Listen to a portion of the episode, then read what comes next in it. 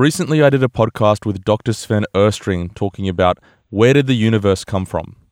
It was a great discussion, an eye opening discussion. Well, this week I'm talking to Dr. John Ashton, who has spent decades in his science work looking to answer a basic but important question Is it possible, as is commonly believed, that life can be formed from non living organisms?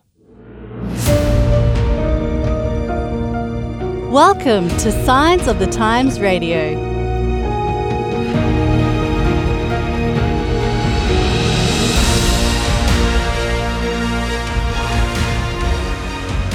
Well, it's great to have with me this week on Signs of the Times Radio Dr. John Ashton. Dr. John, how are you? Oh, well, thanks, Daniel.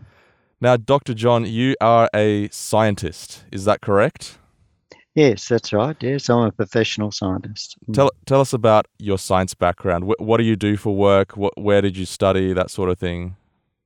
Sure. Okay. Well, I started my career as a uh, cadet physicist at the BHP Central Research Laboratories, which were in Newcastle back in the early 60s.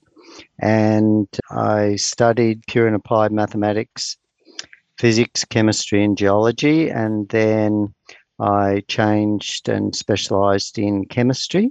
And uh, I topped chemistry at the University of Newcastle, both in my degree year and also in my honours year, and won the uh, CSR Chemicals Prize. And then the following year, I won the Tioxide Research Fellowship to do a PhD, and uh, that was the highest paying chemistry research scholarship offered in Australia at the time. Following my work there, I, and that was at the University of Newcastle, because at that time they had a world leading chemist there, Professor Harry Bloom, and so that's why the, the scholarship was there. Then I took up a position lecturing in mathematics and physics at the Hobart Technical College back in the days when they used to offer the engineering diploma courses and lectured to engineers in, in those subjects. But I was then asked to set up the chemistry technician courses and the medical laboratory technology courses for technical and further education in Tasmania and I worked there at, for 14 years there. And then in 1988, I took up the position as uh, chief chemist at the Sanitarium Research Laboratories. And, and then in 2000, I moved into a different position as strategic research manager for the Sanitarium uh, Health Food Company. Hmm. Wow, that is so. That's my that's my science background. So I'm an elected fellow of the Royal Australian Chemical Institute, and an elected fellow of the um, Australian Institute for Food Science and Technology. Hmm. That is quite a storied career. Now, the mm. interesting thing there, John, is that because you're part of the science community, this month in Signs of the Times magazine, you seek to answer the question, Where did life come from? Now, you seem to take a bit of a ap- different approach to at this than most of potentially a lot of your peers in the scientific community would. Is that a fair assumption? Well, I'm a I'm a creationist, so I believe that the evidence is overwhelming in support of creation, and I, you know, support and agree with some other chemists like James Tour, who say that you know, generally speaking, most uh, scientists don't have a clue on how life began, and that is because they don't really understand the complexity of the chemistry that is involved and would be required for life to form from uh, non living molecules or chemicals. And I think biologists have even less of an understanding of, of these areas. So the most highly qualified people to speak in this area are, of course, chemists, and because you know to set up a the, a, a, primitive life system from raw materials requires chemical reactions to build the required compounds. Yeah, absolutely, and that's something we're going to go into in just a moment. But just so that we know where you've come from as far as this topic and your your research in this area, can you tell us about your personal interest in answering this question? Have you sort of assessed for yourself critically the various hypotheses for how life started? What's your sort of story there? Yeah, certainly. So I was raised in a nominally Christian family. We ticked the Methodist box and we but we didn't go to church. And uh, when I finished my studies at the University of Newcastle, I'd been working with some top scientists from around the world. I worked in the same department as scientists who had studied at Massachusetts Institute of Technology, University of Cambridge, University of Oxford, and the California Institute of Technology. So these were scientists from the top universities in the world in the area of science. And I saw that uh, their their lifestyle was was not really inspiring. A lot of them smoked heavily, a lot of them drank heavily. My my boss, who had, as I said, had studied at uh, London Imperial College and originally at the University of Adelaide, where he'd been a university medalist there in the area of chemical engineering. He was actually an evangelical Christian, and he used to talk to me about his faith in God. He loaned me the book Mere Christianity, which I read and very interestingly, he he talked about how when he was at university he would never study on Sunday. He he kept the commandment to to uh, keep a day of rest. And I later, many years later, of course, found out that he was also a creationist, but I didn't know that at the time. But his life was very different to that the other scientists. When I finished uni, I remember talking to my mum who'd been confirmed in the Church of England as a teenager. You know, how, how do you know if there's a God? And she said, Well, you go to church. And I so I decided to get up courage and went to the little Methodist church that was just around the corner actually from where we lived. And I remember going one Sunday evening or the Sunday evening to the service and the preacher, the minister there spoke on our need to accept Jesus as our savior. And that we're all we'd all done wrong things and we needed to have God's forgiveness for that.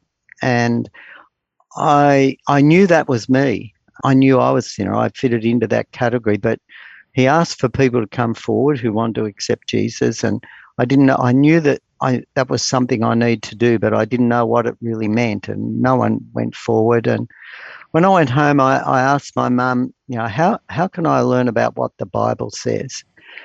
And she said to me, Well, why don't you go up to the Seventh day Adventist church? They have a Bible study on a Saturday morning. And the reason that she said this was that about nine years earlier, back in 1961, when just before I turned 14, my dad died suddenly from an unexpected heart attack. And we had no family living nearby. And you know, suddenly this was a time of great distress. We needed extra financial support the time till dad's will came through and so forth.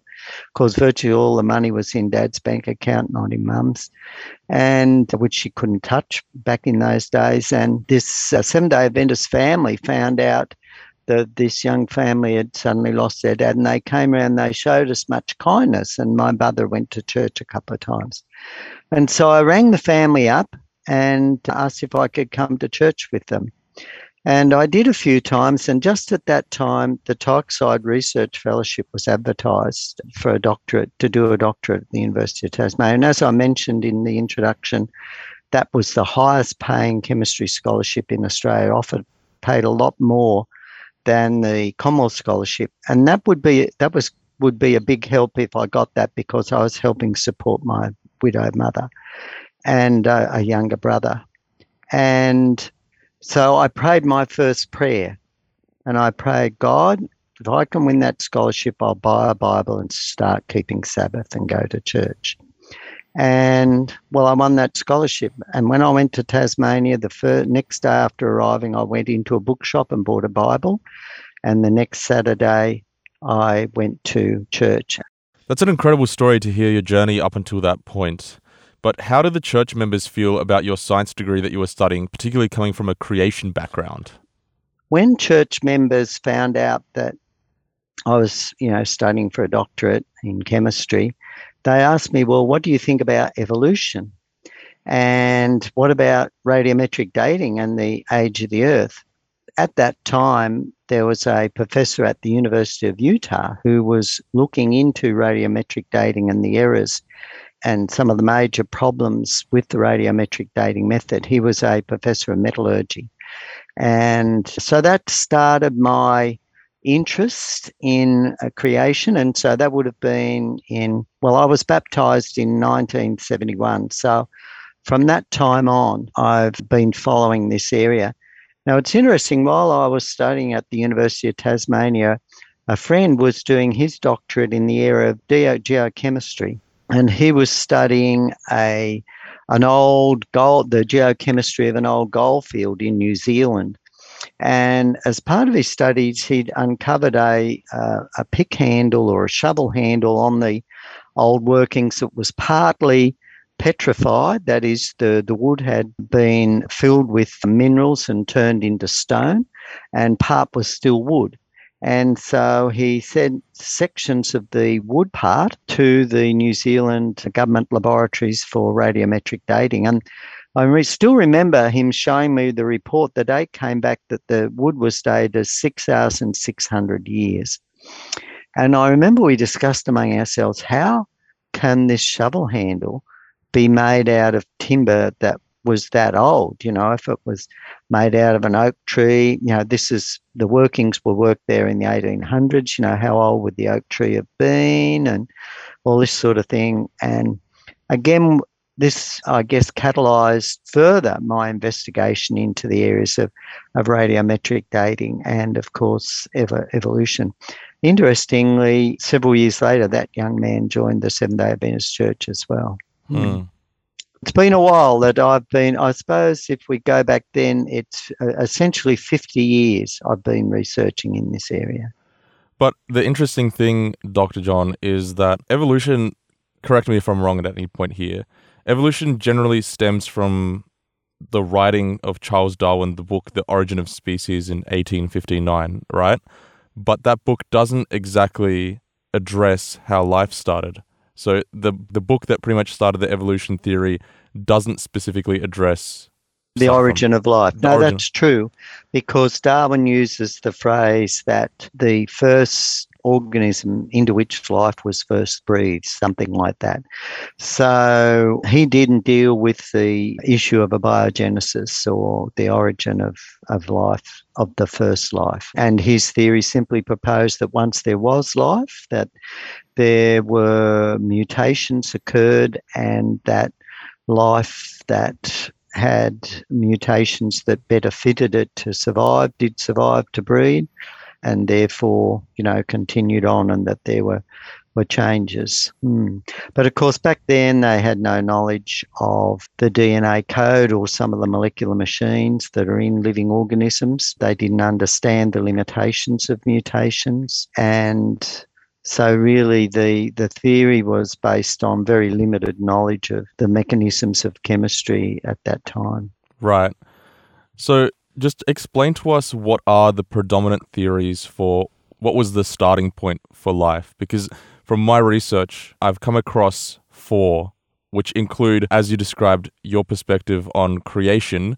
So can you just explain what those four theories for? Well, maybe you could tell me about the the four ones that you've uh, seen listed, just so that we, you know, are talking about the same thing, and then I can expand on those. So, what are the different ones that you've read up on? Actually, it's interesting because there's there's two that are quite similar, which is what that life came from inorganic matter, and that's the sort of the predominant sort of one from that. All right, yes. Yeah, so from a from a, a, little pond somewhere or a vol- near a volcanic vent in the ocean. This sort, these sort of scenarios. Is that what you're talking That's about? That's right. And then there's the mm. there's obviously the hypothesis that life came about through a creator, which is the, it sounds like the perspective that you believe in. And then mm. there is also a, a hypothesis that life came about when a spore arrived on Earth, but the spore came from space. Oh yeah, sure. Hmm. Yeah, sure. And we can deal with those. Well, I mean, if we deal with the last one first, we believe that the laws of chemistry and physics operate uniformly throughout the universe. So, in, in other words, the you know the law of gravity applies throughout the universe, and we believe that you know hydrogen and oxygen will react to form water you know, atmospheric pressure and particular temperature range, no matter where it was in the universe, these sort of things. So we believe that the, the chemistry that we observe here would apply anywhere in the universe. Now, if that is the case, if that assumption is correct, then the problem of life arising anywhere in the universe is the same issue of life arising here. Mm. And we know from the chemistry that it's absolutely impossible to arise, and you know, even with ideal circumstances here. So, have, coming life coming from somewhere else in else in the universe doesn't really solve the problem. Yeah, it seems like it, it's an explanation for how it could have ended up on Earth, but then the same question can be posed well, if there was a spore, a living organism spore that came from outer space, well, what, how did that spore? How, how did that spore start? Yeah, exactly. exactly. Mm. And it's really interesting because you mention in your article that for the first living cell to come into being, there needs to be a specific set of circumstances, right? Can you can you just unpack what those set of circumstances are? Yeah, sure. Okay, well, maybe we can go uh, back a little bit to some of the other theories. There's general theories that the first life arose in some sort of pond, but there's a major problem with that in that some of the chemical reactions that are required, particularly to form long chain molecules and so forth of a type that would generally be broken down in water. In other words, water is a byproduct, so the Le Chatelier principle would drive the reaction the other way in excess water. So that's a major problem for those theories. There's also the problem of structure of assembling particular molecules so that they can then form some sort of structure and scientists have tried to propose well, maybe the potential reactants could be absorbed onto the surface of clay particles. And so, clay as mineral, it's inert, it's not alive, and these particles would be in existence, presumably. Have scientists ever found tangible evidence to support these theories? Perhaps um, some theories look at life originating near some sort of high temperature vent because they have found bacteria that can survive some high temperatures. And so they feel that the high temperature can provide some activation energy from for some of the reactions. The theories involve ultraviolet light, the energy from ultraviolet light. So one of the issues that they have is that energy is required to make some of these reactions go. And if you don't have that energy, the reactions aren't going to go. So you've got to have the assembly occur in some sort of region where there's this this source of energy, temperature, and or ultraviolet light. Why ultraviolet light in particular? Well, ultraviolet light because it's a particularly high energy form of, of light, higher energy than visible light. So there there's some of the conditions that they that they try to model. And then, of course, you have the problem of forming some, you know, primitive or basic building blocks for life. Sounds great in theory, but have any of these things ever been proven, say, inside a lab environment? One of the classic experiments that was performed back in the early 1950s was where they mixed some gases like ammonia and methane together. So ammonia is a source of nitrogen, methane is a source of carbon, and zap them with very high voltages, sort of sort of like you'd expect from lightning.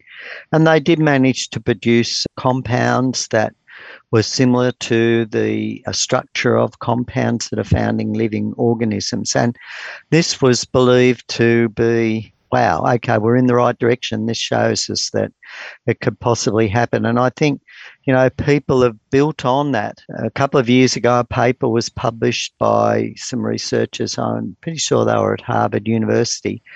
And they used about a 12 step process of synthesis, of chemical synthesis, using high grade, that's very purified chemicals in a laboratory using very sophisticated equipment and they were able to synthesize some of the smaller building blocks that found in living systems. And this resulted in a research review paper being published in the prestigious science journal Nature by Jack who's professor of genetics at Harvard University.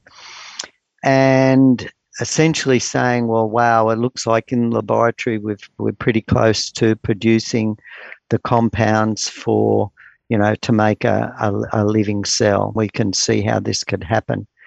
And of course, this has been hailed around the world as a, you know, a major breakthrough. And here we can see we're very close now to understanding how life first formed. But we need to look at that claim very carefully. Now, Szostak is a geneticist, he's, he's not a chemist. And one of the things that he did in his Nature article was he took the 10 or 12 step synthesis program process, which is a very complicated process. It'd be very difficult for chemists to replicate in the laboratory. You need you know, quite experienced and gifted chemists to achieve that with top equipment. And that's why I was a world leading chemist with his team that achieved it. But Szostak, when he wrote it up, wrote it up as basically a three step synthesis. So he, he greatly oversimplified the process. And also, there's a very interesting aspect with organic, the molecules that are involved with carbon. Now, carbon forms four bonds. And if you have four different molecular groups attached to those four bonds on carbon, which are pointing out, then there are two ways that those molecules can be arranged. One being the mirror image of the other. And we call this right handedness and left handedness or chirality. And so if you can imagine, you have your left hand and your right hand. If you hold them together, they both have five fingers. And one is the mirror image of the other. You can't put your right hand in a left handed glove. Now, this property of the fact of uh, mirror image orientation greatly affects the properties and the reactions of certain chemical reactions that are involved in biological systems. It involves it to the point that sometimes right handed versions of a left handed molecule can be quite toxic whereas the left-handed molecule is quite is non-toxic to life and vice versa depending on the situation. So whenever we do chemical reactions just straight in the laboratory we produce equal amounts of both right-handedness and left-handedness. And this is a very important problem that is not ad- addressed in these attempts to understand the chemistry because it's only in living systems that we have chemical reactions occurring where only either the right-handed form or the left-handed form forms. So, so this is a very interesting, you know, stopping point there.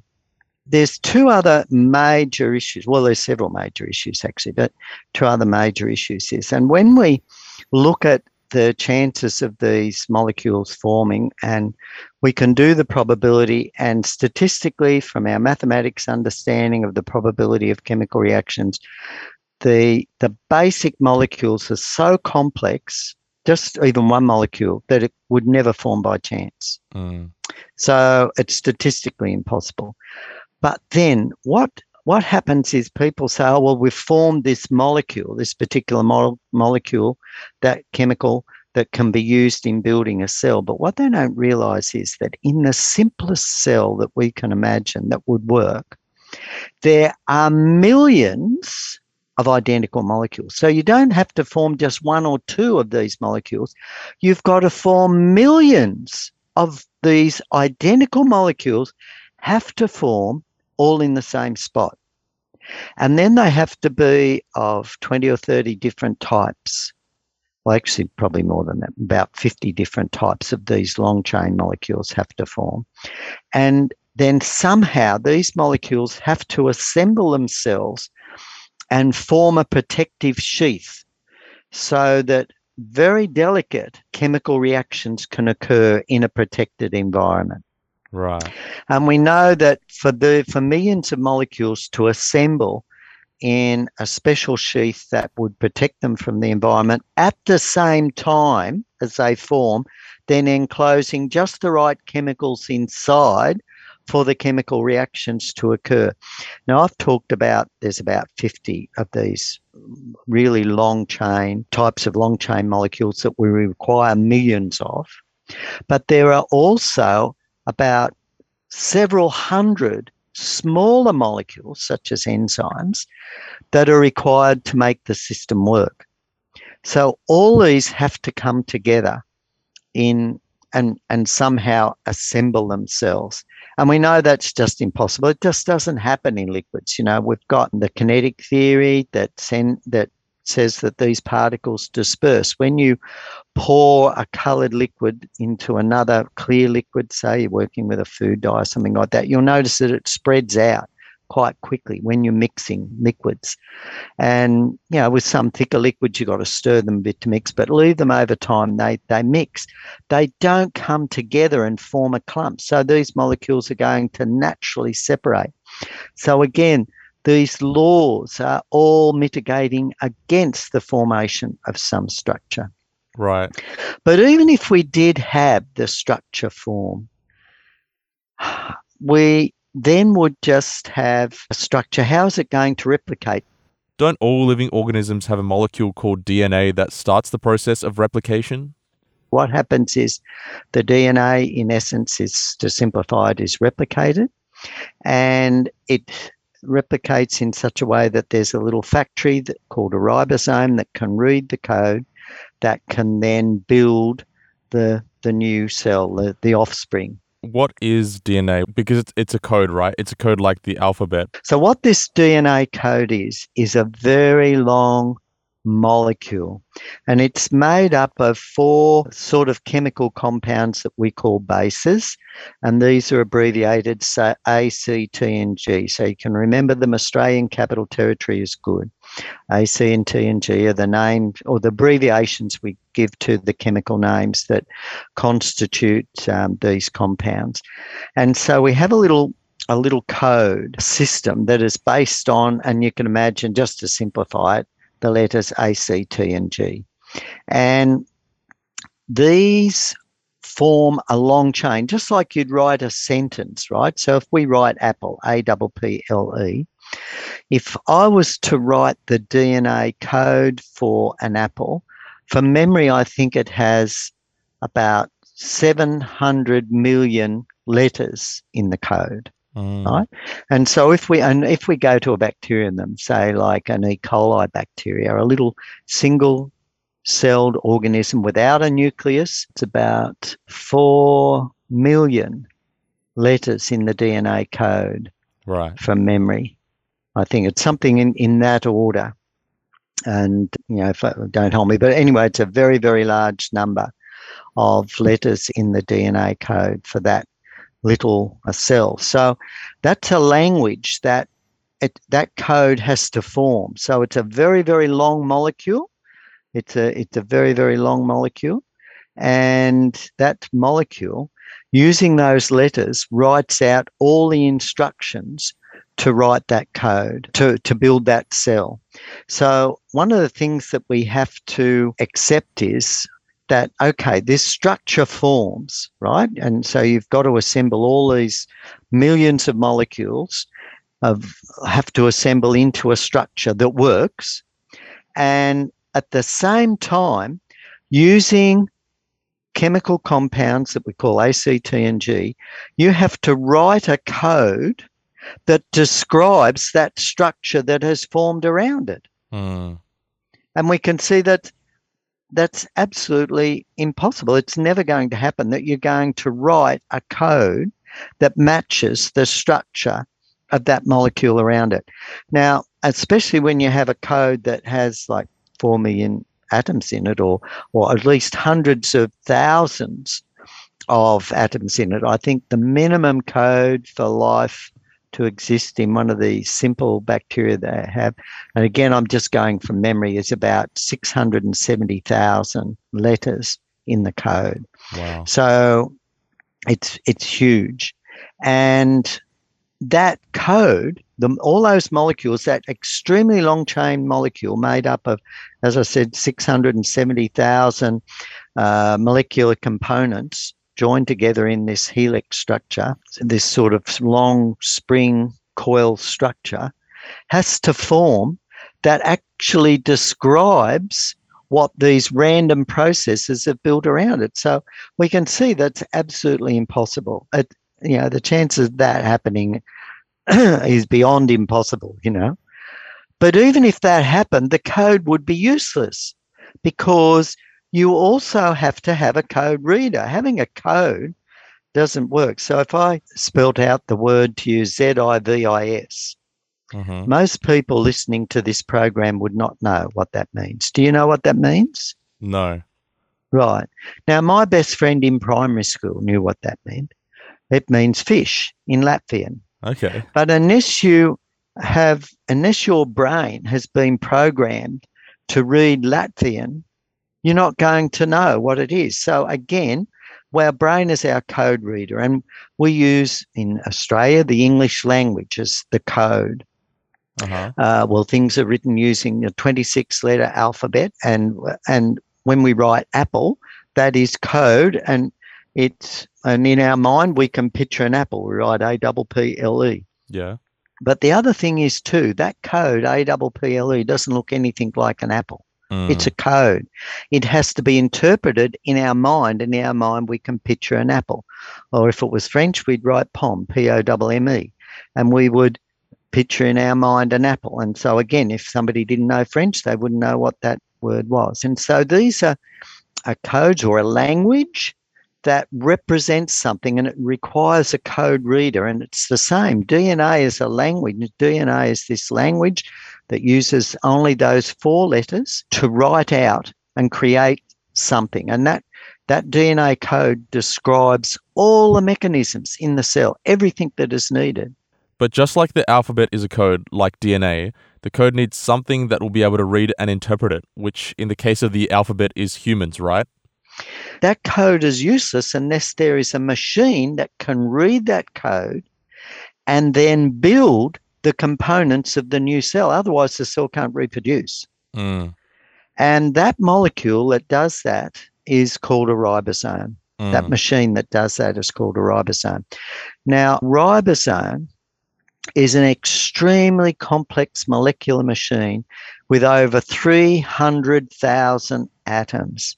So, what people that don't believe in supernatural creation have to believe that somehow these raw atoms combined over 300,000 of them in such a way that they formed the code reader for the DNA molecule. So a specific code reader to read that code you, for the DNA molecule. Mhm. And again, we know that isn't just going to happen because the chemical reactions required to build the structure of a ribosome just don't occur in nature.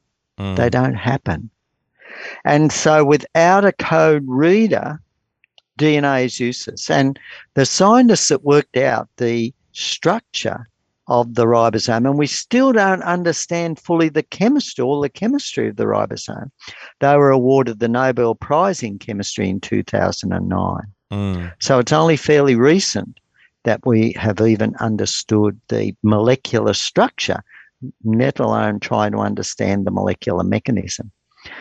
Now, just say, and it is absolutely impossible. Look, there are so many things that say that it's absolutely impossible for life to form in some pond somewhere by chance on the surface of the earth or anywhere in the universe by chance on some planet somewhere or star or wherever you want it to have in dust particle in outer space, wherever you want to put it. It's absolutely impossible to occur. Life as we know it on earth to form because of the complexity and the restraints of the chemistry involved. Our life as we know it is based on carbon chemistry, which has uh, four bonds and certain bond energies. And the other components, hydrogen, oxygen, nitrogen, and then minor minerals, they all have certain chemical energies and certain bond patterns. And so we understand the chemistry of how these elements operate, how they can form and combine and form compounds. And on the basis of that knowledge, we can say it's absolutely impossible for the chemistry required to form a living cell to form by chance. But then, if the theory is correct, that doesn't explain how living, intelligent beings are formed. Even if it did somehow, it would be just dead molecules. It wouldn't mm. be alive. And that's the further burden. You can make all these chemical molecules, but how can you make them alive? Mm. If we take, for example, an E. coli cell, it's a, a, very simple bacteria, as I said, doesn't have a nucleus, very simple, a relatively simple code. If we just take this little molecule, that this little cell, and we just put a tiny little drop of toluene, that's a, an organic chemical, on the outside of the membrane, the cell dies. And the reason why it dies is we actually make a little hole in that membrane that upsets its energy chemistry and the cell reactions go to equilibrium and the cell dies. Hmm. Now, what happens for something to be alive? And in the simplest cell, you have several hundred chemical reactions have to be out of balance. So if you take some a piece of zinc at high school, you might remember you've you've taken a piece of zinc or maybe magnesium ribbon, and you put some hydrochloric acid on it, Yeah. and it will bubble away and it will produce hydrogen gas will be given off. My high school chemistry teacher actually once took a large block of magnesium, not just a ribbon, chucked it in some water, which caused a mini explosion and filled the lab with hydrogen gas. Can you tell me a bit more about that process? So the formula for hydrochloric acid is HCl, a hydrogen atom with a chlorine atom. Yeah. And what happens is that the metal zinc or uh, magnesium is above hydrogen in the electrochemical series. So there's a chemical theory that says an element higher in the electrochemical series will displace an element below it in a chemical reaction. And so hydrogen is below these metals. And so what happens is the acid reacts, and instead of having hydrogen chloride, we have hydrogen gas given off as the molecules of hydrogen, and the element zinc is replaced and becomes zinc chloride. So the zinc now bonds with the chlorine and forms zinc chloride, or the magnesium bonds and before, forms magnesium chloride. So we started with an element and it replaced the hydrogen, and hydrogen returns to being an element, but a gaseous element. And eventually that reaction stops because the all the zinc is used up. If there's excess acid, we usually have excess acid, and the reaction stops because there's no more zinc to make the reaction go. So we say the reaction has reached equilibrium. Right. Or if we had excess zinc when we ran out of hydrochloric acid, the reaction would stop. Mm. So, if you want that reaction to keep going all the time, you have to keep on putting in more zinc and you have to keep on putting in more hydrochloric acid. Otherwise, when it reaches equilibrium, it will stop. And it's the same for living systems. If you want there's something to be alive and moving, there are a whole lot of chemical reactions that have to be going, operating. What they do is one chemical reaction, say A reacts with B to form C, and C then reacts with D to form E, and E then reacts with F to form G, and so on. And eventually, you know, Z reacts with W to form A, the Mm. starting material. So you see, you've got a loop. And what happens is that the concentrations have to be just right as well. In other words, if the concentration isn't right, the reaction might go too fast or too slow. For example, if you have really concentrated hydrochloric acid and you drop some finely ground magnesium powder into the acid, it'll just go whoosh, Mm. you'll have a, an explosion on your hands. Whereas if you put in some a big piece of ribbon or a block of magnesium, it'll go much more slowly. So again, concentration is very important as well. So in all these biochemical reactions, they have to be in a state of disequilibrium by just the right amount to produce the just the right concentration of the next chemical for the next reaction to go so that it produces just the right concentration for the next reaction to go. And you have to have that out of balance just right for hundreds of chemical reactions for the cell to be alive. Right. And we see for that to start up is absolutely impossible. And we see there's, you know, under our current knowledge of chemistry, there's no way we could ever do that in a lab. What's what are the And- levels of probability that we're talking about here? Like one in millions and millions and millions? Look, the probability of even just one of these long chain molecules forming would be less than just imagine, just think of how many atoms there must be in the universe. Now, when you go down to the beach and you look on the sand, you can see how many grains of sand. You scoop up a handful of sand, right? Mm-hmm. Just in the palm of your hand, one hand, you try and count all the grains of sand there, Mm. right? It's absolutely impossible to quantify. Then think of how much sand is on that beach, Yeah. and then think of how much sand is on all the beaches in the world and lakes and rivers and everything. Yeah. And then think, wow, that's a really big number, right? Yeah. Or just imagine that you were thinking about all the atoms that make up that sand. Now, those atoms are so small, we can't even see them, yeah. right? So then just imagine how many atoms there would be in all the stars in the universe Right. right? Just imagine how big that number is. If you looked at all the atoms that are in all the stars, and you see the pictures, you know, there's billions of stars out there, and the stars are huge, like bigger than our sun. And so there's, you know, even many more atoms than there are on our Earth, right? It blows your mind just to think about how big that number is. Well, just imagine that there were as many universes as there are atoms in the universe. Mm-hmm. That's a huge number. And just imagine all those atoms. Now, mathematically, the chances of just the right chemical compounds forming for a cell is less than finding one little red dot atom in first go in as many atoms as there are universes of atoms if you can imagine. Out of all the atoms, if there are as many universes as there are atoms in the universe, and finding that first go.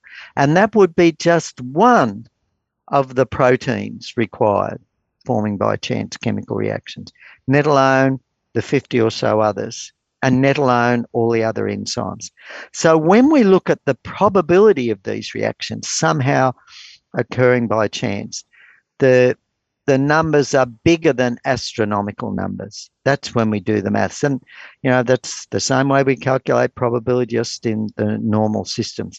So when we look at these systems, not only are they scientifically impossible to occur in terms of mathematics and, you know, chance reactions, not only do the chemical reactions themselves required not occur in nature, we can only, they only occur in living systems that require enzymes with special uh, chemicals that change the activation energy so that a reaction will go.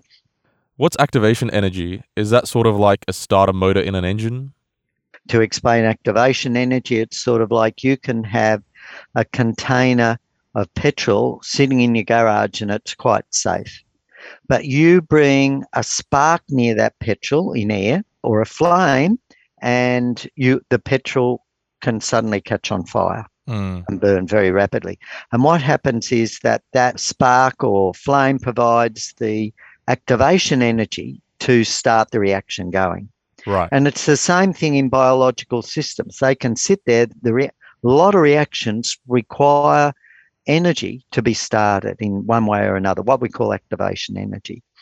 And so we know that in just normal environment, these reactions won't go. And that's why scientists are trying to figure out some way that they can use heat from a hot volcanic vent or energy from ultraviolet light but it doesn't work. They, they don't provide the energy. A matter of fact, you know, ultraviolet light might stimulate one reaction, but it'll also break down other molecules. So ultraviolet light breaks down polymer molecules. That's why your plastics break down in, you know, left out in your environment and this sort of thing. These other plastics along polymer molecules. So all the chemistry that we study, the evidence is against cells forming by themselves living mm. organisms forming by themselves from every way we can look at it. It's absolutely impossible.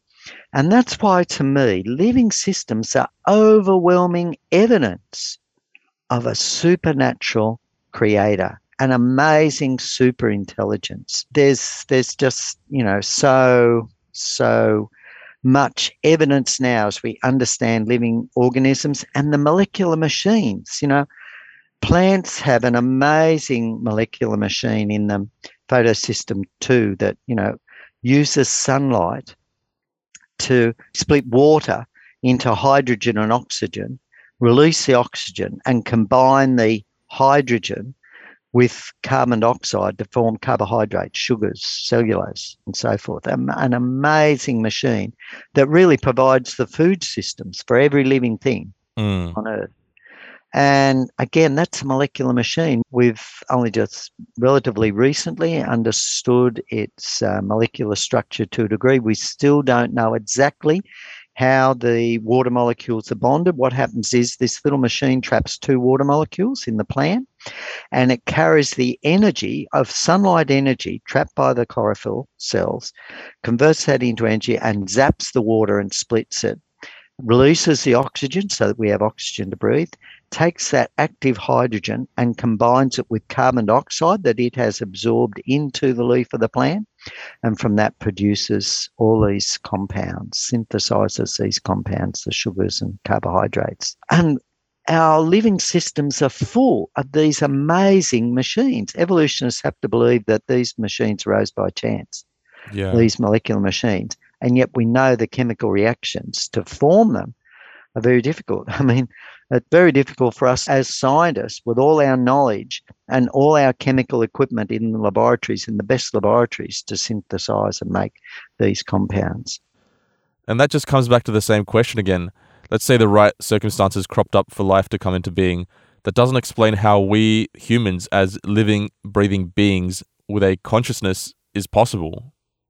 The evolutionary process is dealing with molecules, inert molecules when does an inert molecule become conscious? Right. It's very interesting. One of the guys that uh, won the Nobel Prize for Physiology one year, and he, he was addressing a conference, and he said, You know, one of the things that amazes me most is how, with my mind, I can move my little finger. Mm. And the reason for saying this is, you know, when you think about it, can you weigh your brain? Does your brain have mass? Yes, it does. You can weigh your brain. You know, if hopefully after you are dead, somebody could cut it out, put it on a balance, and weigh your brain. They could then squash it into a measuring cylinder and measure its volume. And so we can, our, our brain is made of matter. But what about your thoughts? You can't weigh your thoughts. You can't put your thoughts on a balance mm. and weigh them. You can't put your thoughts into a measuring cylinder. But when you think about it, if I asked you move your little finger, you make a decision in your mind. Am I going to move my little finger? No, I'm not going to do what he says. I don't have to do what he says. But if you do choose to move your little finger, say, yeah, I'll move my little finger, it's your thoughts, your non material thoughts, right, that have affected electrical voltages in your brain. So your thoughts have actually affected matter or material things, electrical voltages, which have affected nerves, which have moved muscles and and so uh, move tendons and muscles and, and moved your little finger. And so this is, to me, this again just illustrates the Bible talks about how God spoke the world into existence. It was God's thoughts, and God is spirit. He's non material, He's outside this material universe.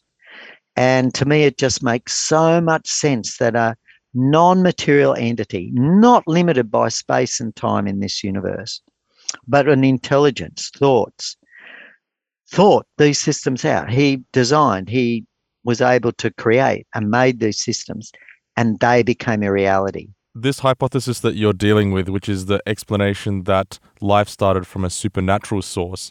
Now, it's not just an assumption that you're talking about there that, oh, if it, it's so improbable that it could be the, the result of these theories that you mentioned, so it must be a creator God. It's not just an assumption that it must be a creator God. There's evidence for that as well in written text, isn't there? Well, the Bible describes the creation account, and to me, it makes a lot of sense. Now, sometimes people uh, say, oh, you know, six days, you know, it's got to be longer than that because we've been inculcated with this idea of millions of years. But, you know, when you think about it, it's so realistic. It fits the picture because on the second day, we have God created the atmosphere the firmament, right? In which he put, you know, the oxygen, nitrogen, and presumably the other gases, carbon dioxide, and so forth. And remember, then uh, the dry land appears on the third day, and plants form. And it's interesting how plants then take this carbon dioxide. And they, as I explained just recently, they they produce all this food, and then we have, but the plants required in order to do that, they required sunlight. And it's interesting, on the fourth day, the sun and the moon are created. Mm. And, and give the seasons, the moon provides this gravitational attraction, which, you know, you know, changes the movement of the water on the earth, has all this cleansing effect and everything. And then we have the, the uh, fish and insects and birds formed. And then on the sixth day, we have the mammals and the bigger animals and man formed.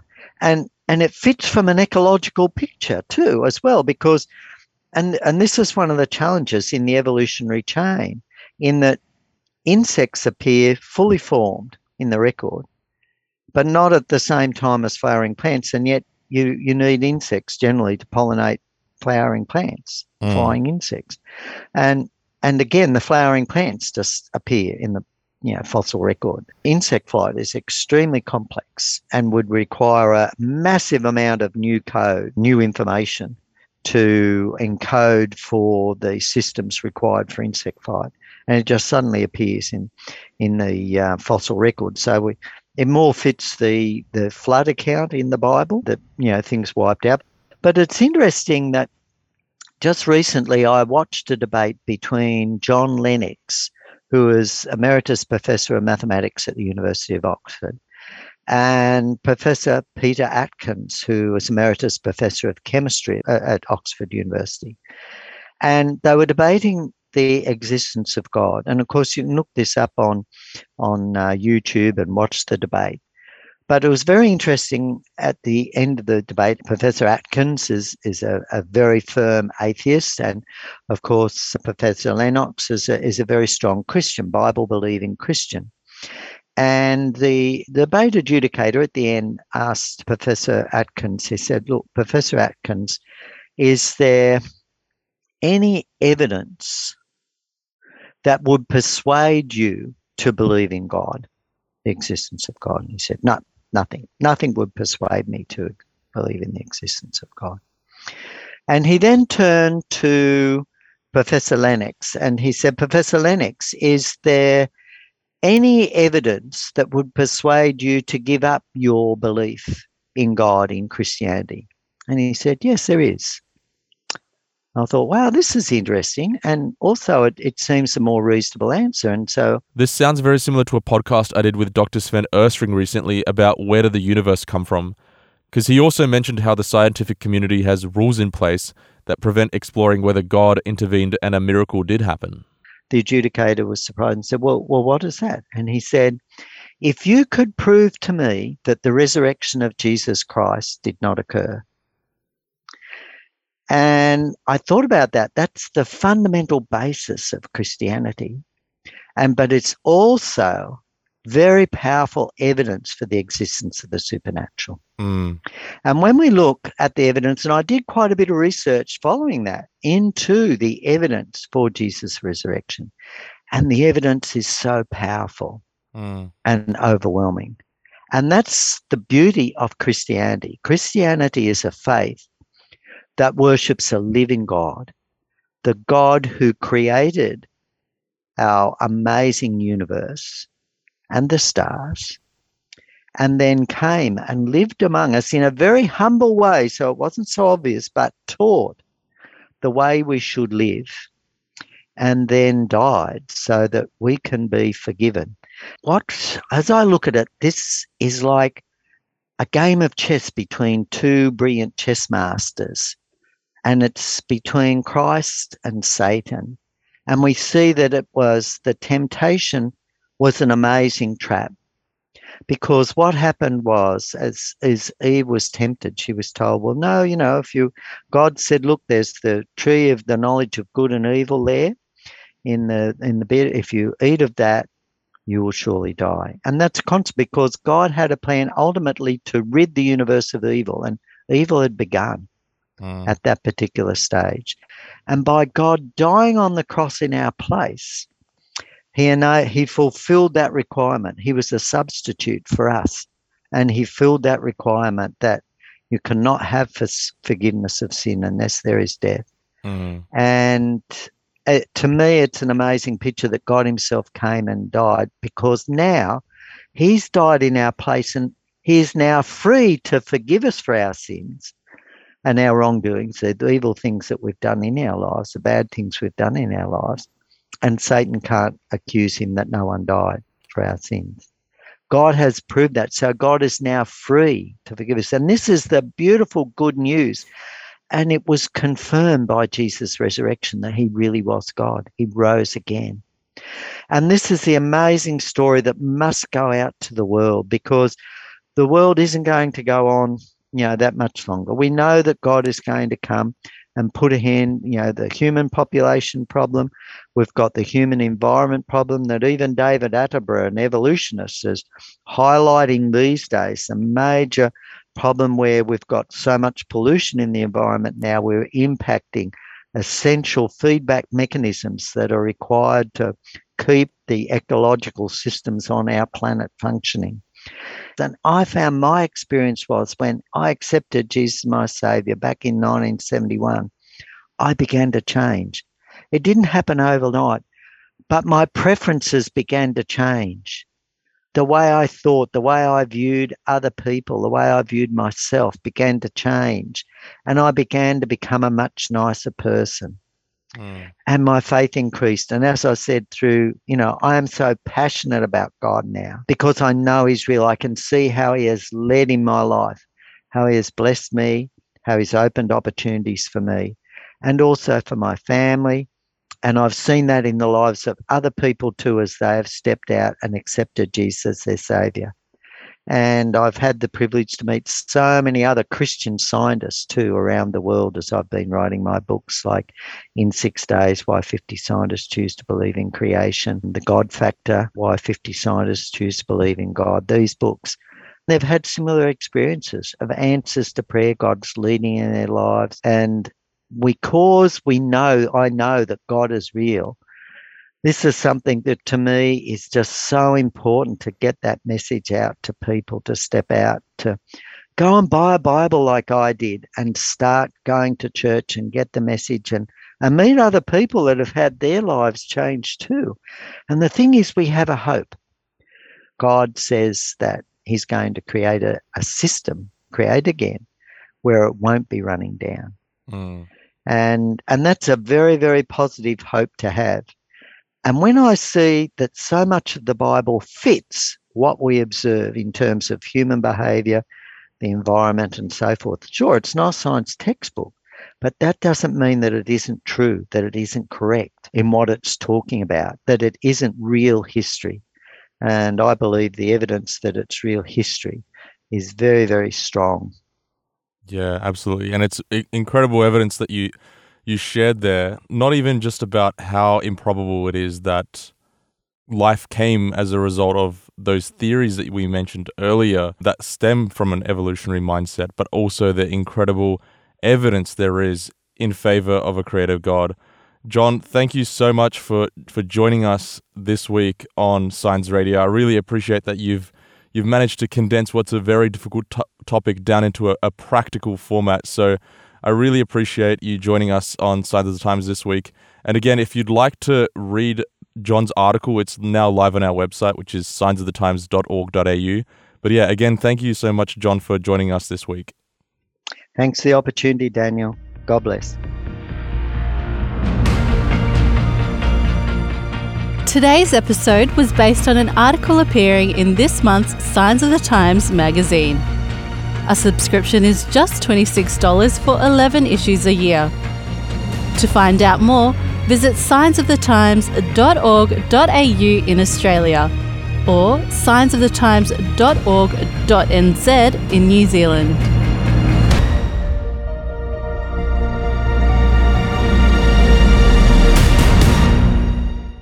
This is an Adventist Media podcast.